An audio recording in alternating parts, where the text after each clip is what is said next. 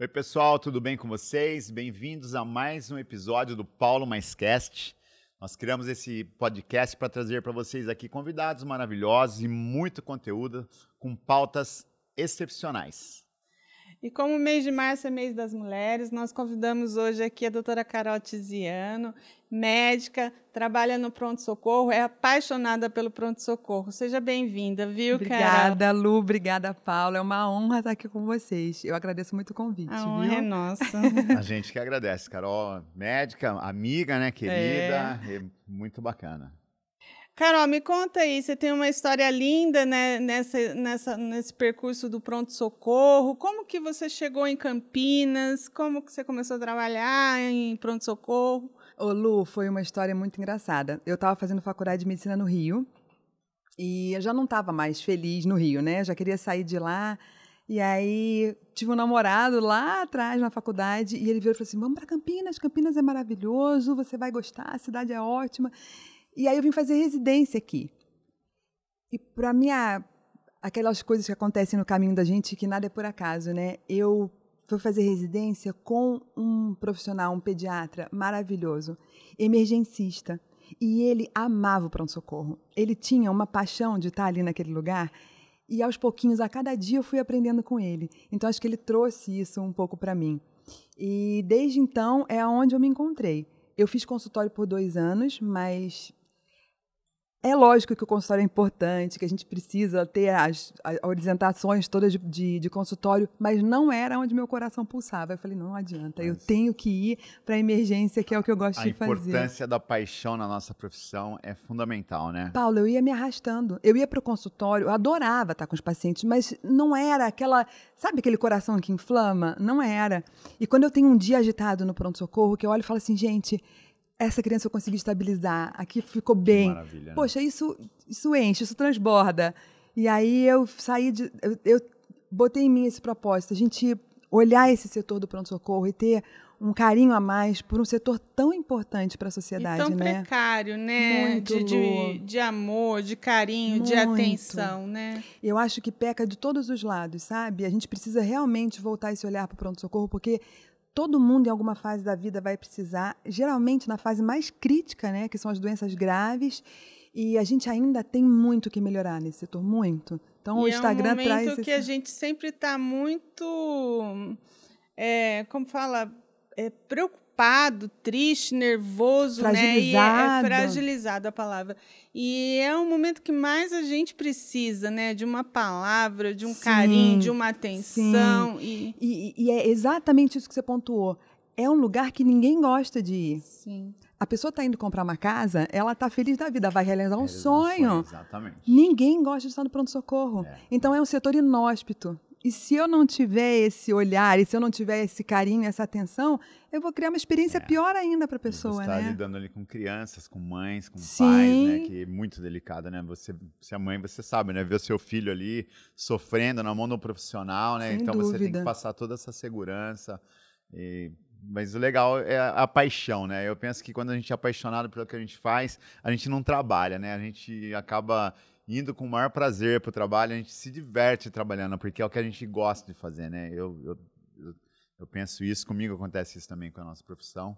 Que bacana, e a sua profissão é linda, né? É, Maravilhosa, É né? mesmo. eu, eu sou suspeitíssima para É, falar. mas é. Eu ganho uma florzinha, eu ganho um desenho, eu ganho um bilhetinho. Gente, é Ah, encantador. que bacana, é encantador. Bacana. Carol, é, eu tenho percebido que você anda mais ativa né, no Instagram e eu sou é, uma espectadora ativa lá, Ai, fico vendo todos os seus conteúdos e gosto muito.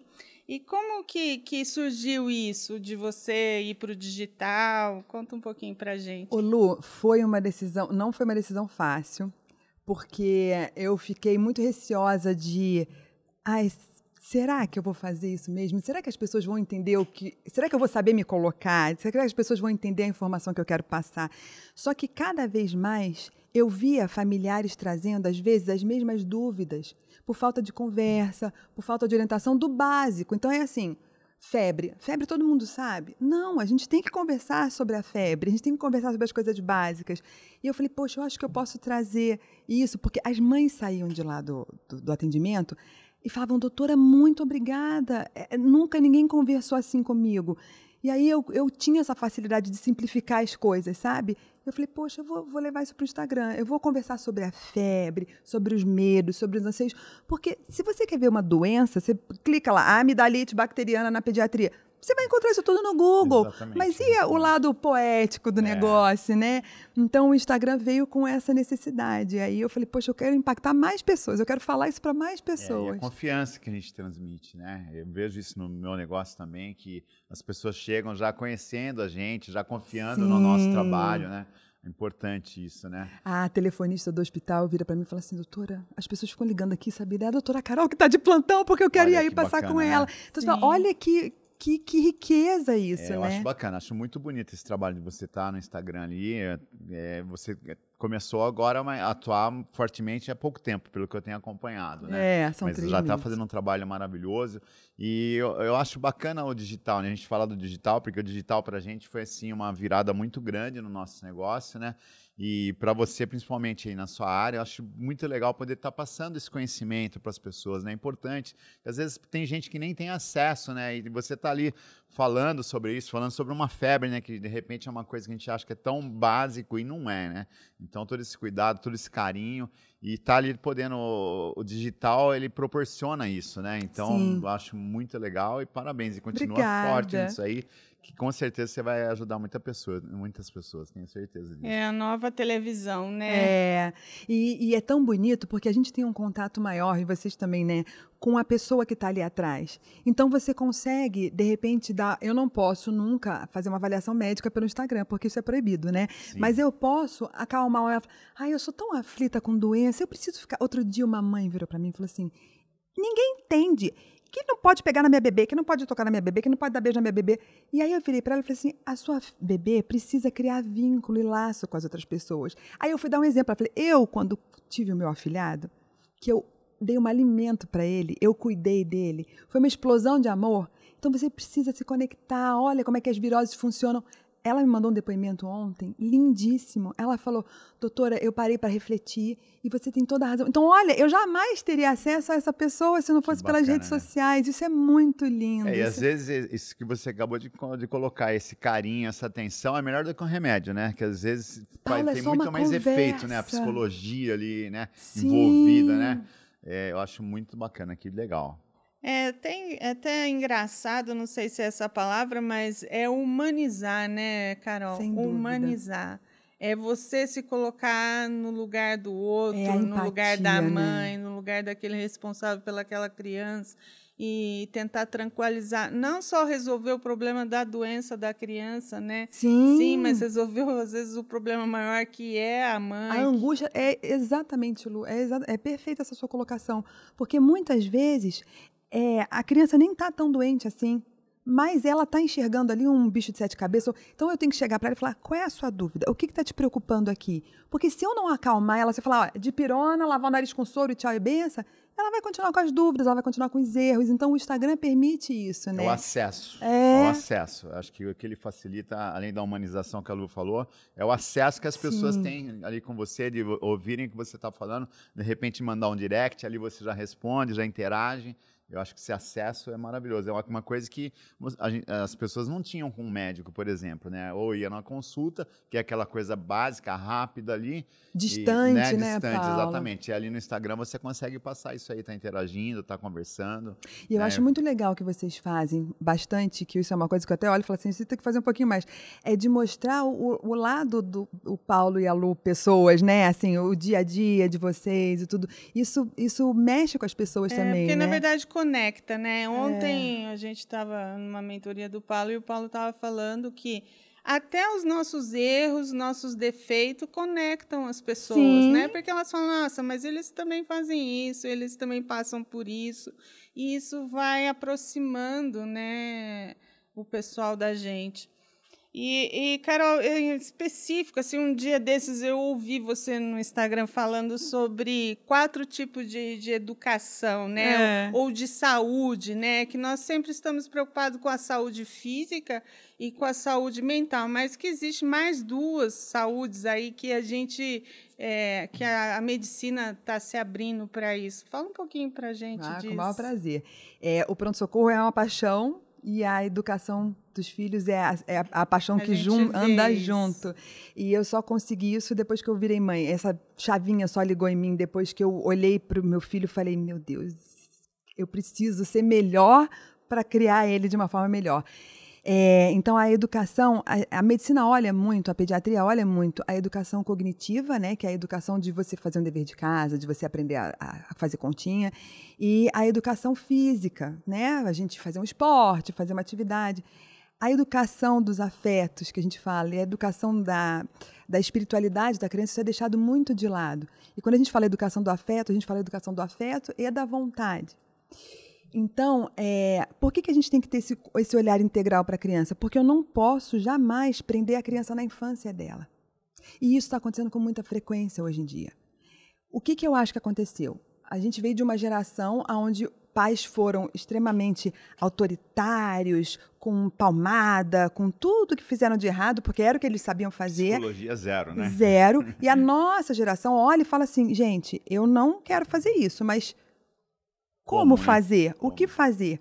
E aí a educação. Da... Então, aí criaram-se pais extremamente permissivos, que também não é interessante. Porque não. quando a gente é extremamente permissivo, a gente prende a criança na infância dela. Ela fica autocentrada, egocentrada, ela só faz o que ela gosta. E eu não vou criar um né? adulto né? assim. Então, a educação dos afetos e da vontade ajuda muito a gente nisso. De a gente olhar e falar: meu filho, por exemplo, lá em casa, tem a rotina de lavar a louça, de arrumar cama e cada dia um passeia com o cachorro para recolher o cocô do cachorro. Eles odeiam.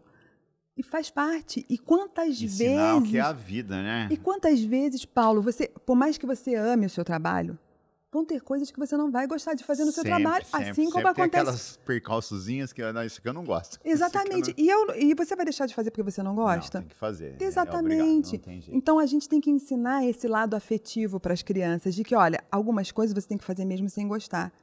A beterraba, o Pedro ama, a Cecília odeia, e eu também não gosto, mas eu ponho lá no meu pratinho de salada. Mamãe, eu não gosto. Eu falei, eu também não. Vamos comer mesmo sem gostar, porque é importante é para nossa saúde. Né? Brinco, né? Quem falou que brócolis é comida, né? Mas tudo bem. então, isso. E a educação do afeto é também. Meu filho, você está sentindo raiva. Então, nomear os afetos, saber que é normal ele sentir raiva, mas não explicar para ele que não é normal ele explodir daquele jeito. Então, isso que você está sentindo é raiva. Como é que a gente vai lidar com esse sentimento? O que, que desencadeou ele? Você viu que você acabou sendo agressivo com a sua irmã ou com a sua mãe e isso deixa a gente triste? Como é que você pode melhorar? Então, esse lado da pediatria é encantador, é encantador. E a gente vai ter uma, uma integralidade, né? Olhar aquela pessoa sim, como um todo. Sim. E o lado espiritual também. Então, a gente precisa ter esse olhar para a criança e não pensar só na atividade de casa, de, de correr e de fazer atividade de escola. É, eu percebo nisso que você está falando, eu tenho observado muito isso, né? Eu, eu já estou com 50, vou fazer 58 anos, criei meus filhos de uma outra forma, né? Que é o que eu, que eu tinha de conhecimento no, naquele momento, né? Mas eu vejo, tenho acompanhado de, às vezes estou com algum cliente ou pessoas que eu conheço, e realmente as crianças hoje estão sendo criadas de outra forma, né? Baseado em tudo isso que você está falando. Estão passando conhecimento, já estão tendo uma oportunidade assim maravilhosa de crescimento, né? É totalmente diferente do que era, né? Sim. Eu acho muito bacana esse, essa maneira de, de, lidar com os filhos, né? É, de é passar a realidade, passar o mundo como é, é, é, plantar coisa positiva também na cabeça, né? Que a gente falou de mindset outro dia na mentoria também. Tem muitas crenças às vezes que vêm da infância, né? Que é onde forma a personalidade, enfim, né? Que bacana, é muito legal isso. Isso que você falou das crenças, como o nosso imaginário é povoado com um monte de coisa errada, né? Sim. Essa história, por exemplo, de que a criança é nasce maravilhosa e a sociedade a corrompe, isso é péssimo. A criança não nasce maravilhosa, a gente tem que ensinar muita coisa para eles. Então a gente não pode deixar a criança ao bel prazer dela. Mas a gente fica enraizado com isso, não é? A gente não ouve isso, fala, nossa, as crianças são seres maravilhosos. São seres. Tem muita coisa maravilhosa, mas são egocentrados, só pensam neles. Então, isso é Ensinando. isso que você falou, esse É. mindset, essa coisa que vai na nossa cabeça e que a gente acredita piamente naquilo, né? Então tem que tomar muito cuidado com isso. A gente falou de Sim. mindset, é aquela coisa que falar, ah, dinheiro é sujo, tudo isso fica na cabeça também, né? E, acaba influindo no- Sem totalmente no. na pessoa, né? Exatamente. No quem ela vai se tornar. O Carol, me fala uma coisa. Que, de que forma que você acha que a educação pode ajudar as mulheres aí nos desafios da maternidade? Ô, Lu, hum, desculpa te É, interromper. é isso. É. O que, o que, que eu. Eu vou falar do que eu percebi da minha vida de mãe. Quando o Pedro nasceu, que foi o primeiro filho, eu olhei para o lado e falei, gente, eu, eu sei que eu preciso nutrir, eu sei que eu preciso, mas e o que mais, né? Então eu acho que eu só consegui ser uma mãe melhor depois que eu me tornei uma pessoa melhor. E é muito interessante, porque depois que eu me tornei uma pessoa melhor, eu me tornei uma mãe melhor, uma médica melhor, uma esposa melhor, uma filha melhor. Então eu acho que a educação da mãe, ela tem que primeiro se autoconhecer, para depois fazer todos esses estudos. E, a, e se autoconhecer já é uma ferramenta imensa, que mesmo que você não queira estudar sobre educação, mesmo que você não queira nada, você já vai ser uma mãe melhor por isso. Então eu acho que a educação das mães é importantíssima. Escolher informação confiável, porque é a mesma coisa, a gente vai naquela vibe do quero fazer diferente. E aí você entra num monte, todo mundo vai te dar uma solução. Então você tem que ver, essa solução condiz com os meus valores, com as coisas que eu acredito, com, condiz. Então vamos aqui. Porque vai ter para tudo, né? Sim. Então eu acho que a educação da mãe é o pilar. Até porque a gente não nasce mãe, né? Não. E a gente pensa assim: ah, vou ter meu filho, Deus vai me ajudar, e seja o que Deus quiser. e aí a gente está vendo que não está dando muito certo esse caminho, né? Então é, acho que é aí que a gente precisa aí ter a E voltar educação. atrás. E não É. desistir, né, Lu? Porque eu já fiz coisa errada também. Eu cheguei lá. Normal, nós somos Pois humanos. é, né? e aí você é olha para trás né? e fala: gente, isso aqui não deu certo, vamos botar um, bota umas casinhas no tabuleiro e vamos começar de novo. E não desistir, né? Ó, isso não deu certo, vamos tentar outro caminho. Mas você falou uma coisa fantástica, que o autoconhecimento é tudo, né? Para a vida, né? Pra Tudo, vida. Eu falei sobre isso ontem, inclusive, também, sobre autoconhecimento. A gente estava falando de personal brand, e é uma das, do- das Dos dos pilares. pilares né? do brand, é o autoconhecimento para a vida, né? Pra Até para você entender como é que você vai reagir a determinadas É, exatamente. Aconteceu uma situação no parquinho que o Pedro saiu da quadra chorando porque ninguém deixava de jogar futebol. A minha rea- a Carol, eu, naturalmente, pelo meu temperamento, eu sou explosiva, eu reajo na hora, eu sou bocuda. E se eu tivesse esse tipo de reação, eu ia envergonhar meu filho. Não ia ser ele reagindo ali, ia, virar um trans... Ah, Então, dá a um gente- exemplo ruim ainda para ele, né? Péssimo, péssimo. Então, dá um nessa hora, ruim. você olha e fala assim: Carol, não reaja do jeito que você gostaria. Volta para trás, senta, se acalma, respira, sai de cena se precisar. Mas eu só conheci, consegui isso com autoconhecimento, senão eu ia estourar ali rapidinho. Legal. E aproveitando aqui, né, você falou que se tornou mãe, enfim, é, eu admiro muito vocês, mulheres, né, que e eu queria saber como que vocês lidam com tudo isso, né? A pergunta para você é com carreira, com filho, com marido, com tudo isso, né? Não que a gente não consiga, né? Mas vocês aí têm todos esses atributos aí e se saem muito bem, né? Eu queria saber como que é tudo isso. Ô, Paulo, eu acho que essa é a grande dor das mães de hoje. Porque elas foram para o mercado de trabalho, né? Conseguiram, às vezes, são o, o arreio da família, às Sim. vezes é a mulher quem traz a Sim. maior renda para a família. E aí ela se vê num momento em que ela não consegue cuidar dos filhos e, às vezes, cumprir com uma carreira brilhante que ela gostaria. Eu passei por isso também. E aí eu entendi que eu não ia conseguir, aí essa sou eu, Carol, ser uma profissional maravilhosa, de viajar para congresso, de ir para tudo e ser uma mãe maravilhosa. Então eu optei em ser uma mãe maravilhosa, diminuir muito o meu trabalho, muito. Eu trabalho terça, quarta e quinta meio período, não poderia estar ganhando muito mais dinheiro, poderia estar fazendo muito mais coisa, mas essa foi uma opção. E eu, isso me impactou muito quando eu uma vez li um texto e falei: a gente tem 14 verões com os nossos filhos. Cara, 14 verões não é nada. 14 verões vai passar assim. E eu posso ser uma pediatra que viaja, que vai para congresso, quando eles estiverem lá com os 20 e tantos anos deles, que eles já estiverem na vidinha deles. Olha que bacana. Dá tempo de eu fazer Dá, isso. Total, total. Então, eu acho que é isso. A mulher tem que se autoconhecer e falar: quem que eu quero ser? Eu quero ser a profissional maravilhosa? E eu tenho quem ajude o meu filho? Como é que vai Tá ser isso? bem, o pai né? vai assumir ou que Então acho que é isso, é autoconhecer de novo para você saber para que lado você quer ir, né? E, e não se frustrar, porque você não vai conseguir fazer tudo. Não dá, é humanamente impossível. A vida de casa requer muito cuidado. Essa falácia de que a gente precisa de tempo de qualidade com os filhos não existe, porque o filho não vai sentar com você e falar: a mamãe está aqui, e agora eu vou perguntar tudo que eu quero. Não é assim. Não, Educar é, no é dia a o dia. dia a dia, aquele momento. Então, é, eu acho que a, a grande dúvida é essa. E cabe a cada mãe olhar para si e saber o que, que eu quero fazer. Eu quero me dedicar ao trabalho ou eu quero ser uma profissional expert, master, plus. Quem que vai fazer essa parte com os meus filhos? Como é que vai ser isso? Então, quando a gente estrutura isso e quando você fala, não, tudo bem, eu não vou ser essa, essa pediatra agora, eu posso ser depois. Isso foi libertador para mim. Que bacana, hein? essas 14 primaveras aí, bem. Verões, né? É, verões, né? Verões, primaveras, estão juntos. Tá certo. É, mas muito, muito legal, muito bem pensado, né? E tá tudo bem, né, Carol? Porque às vezes a pessoa também não tem essa opção de escolher essa situação, né?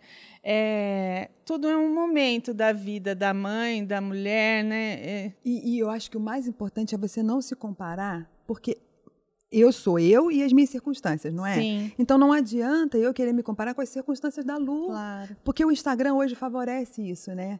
Então, mais uma vez, eu tenho que sentar eu, o, o meu marido, olhar para a minha realidade e falar como é que eu consigo fazer isso de uma forma boa. Ah, mas eu queria não trabalhar. Eu queria ficar em casa só cuidando dos filhos. Eu não posso. É. Eu tenho que trabalhar. Ou eu não quero não parar de trabalhar. Então, a gente tem que ver isso voltado para as suas circunstâncias, não é a circunstância do outro, né? É, porque o que funciona para mim não funciona para você, né? Exatamente. A minha realidade é completamente diferente. Eu não tenho, eu não sou CLT, eu não tenho que cumprir horário, eu posso gerenciar. Então, as pessoas que estão assistindo, não adianta quererem, ah, então também vou trabalhar de terça, quarta e quinta. Não é. Não. Então, cada pessoa vai ser de Cada um um na jeito. sua realidade, é. né? Mas é, concordo. É isso. Acho que é isso aí. Bom, nós estamos chegando aqui ao final né, da nossa conversa, que está muito gostosa. e tem uma pergunta aqui que eu faço para todos, não posso deixar de fazer para você. E eu queria saber o que, que a Carol de hoje falaria para a Carol de 20 anos atrás. Eu acho que eu falaria assim: aposte nos seus filhos. Esse é o maior legado que você pode deixar para a sua vida. Esse é o fruto que esse mundo vai colher do seu amor, são os seus filhos. Então, Carol, aposta neles. É, é isso que eu falaria. E você está fazendo muito bem feito. Gente, Obrigada. segue a doutora Carol lá, é Carol Tiziano. É arroba doutora Carol, Carol ponto, não, doutora ponto Carol A Tiziano. gente vai deixar o arroba dela Tá aqui. bom. É, tem um presentinho para Ah, ela. é, queria te agradecer. Ai, que gentileza. pelo carinho. Obrigada. É só uma lembrancinha. Espero que você goste. Obrigada. E eu também quero agradecer. Ah, Eu tô com o projeto lá no Instagram da gente cuidar mais da família Ai, e eu vejo linda. os jantares maravilhosos e os risotos que a Lu faz. Você fazendo isso aqui, a gente precisa meu marcar um risoto lá em casa. Vamos das marcar. crianças Lá, da Midan. Olha, eu vou contar que o Paulo deu um lindo numa vez num que eu fiz. Aí eu falei, vou fazer pra eles. Olha que lindo, Não. gente. Olha, Olha. eu vi você É um super presente, hein? Que lindo. Ai, quero gente, isso não tem preço. Paulo, obrigada pelo Ah, convite. Nossa, vai ser meu companheiro nos meus plantões. Adorei. É, Obrigada, gente. Muito Adorei. obrigada, viu? Eu que Ter agradeço. você aqui, obrigada pelo presente, obrigada pelos ensinamentos. Ah, Lu, você é um muito prazer. querida. Vocês viu? também são. Obrigada. Bom, então encerramos por aqui o nosso episódio de hoje. Bom, obrigado por estarem aqui nos assistindo. Tenho certeza que gostaram desse bate-papo maravilhoso. Deixa seu like, se inscreve no meu canal e até o próximo episódio.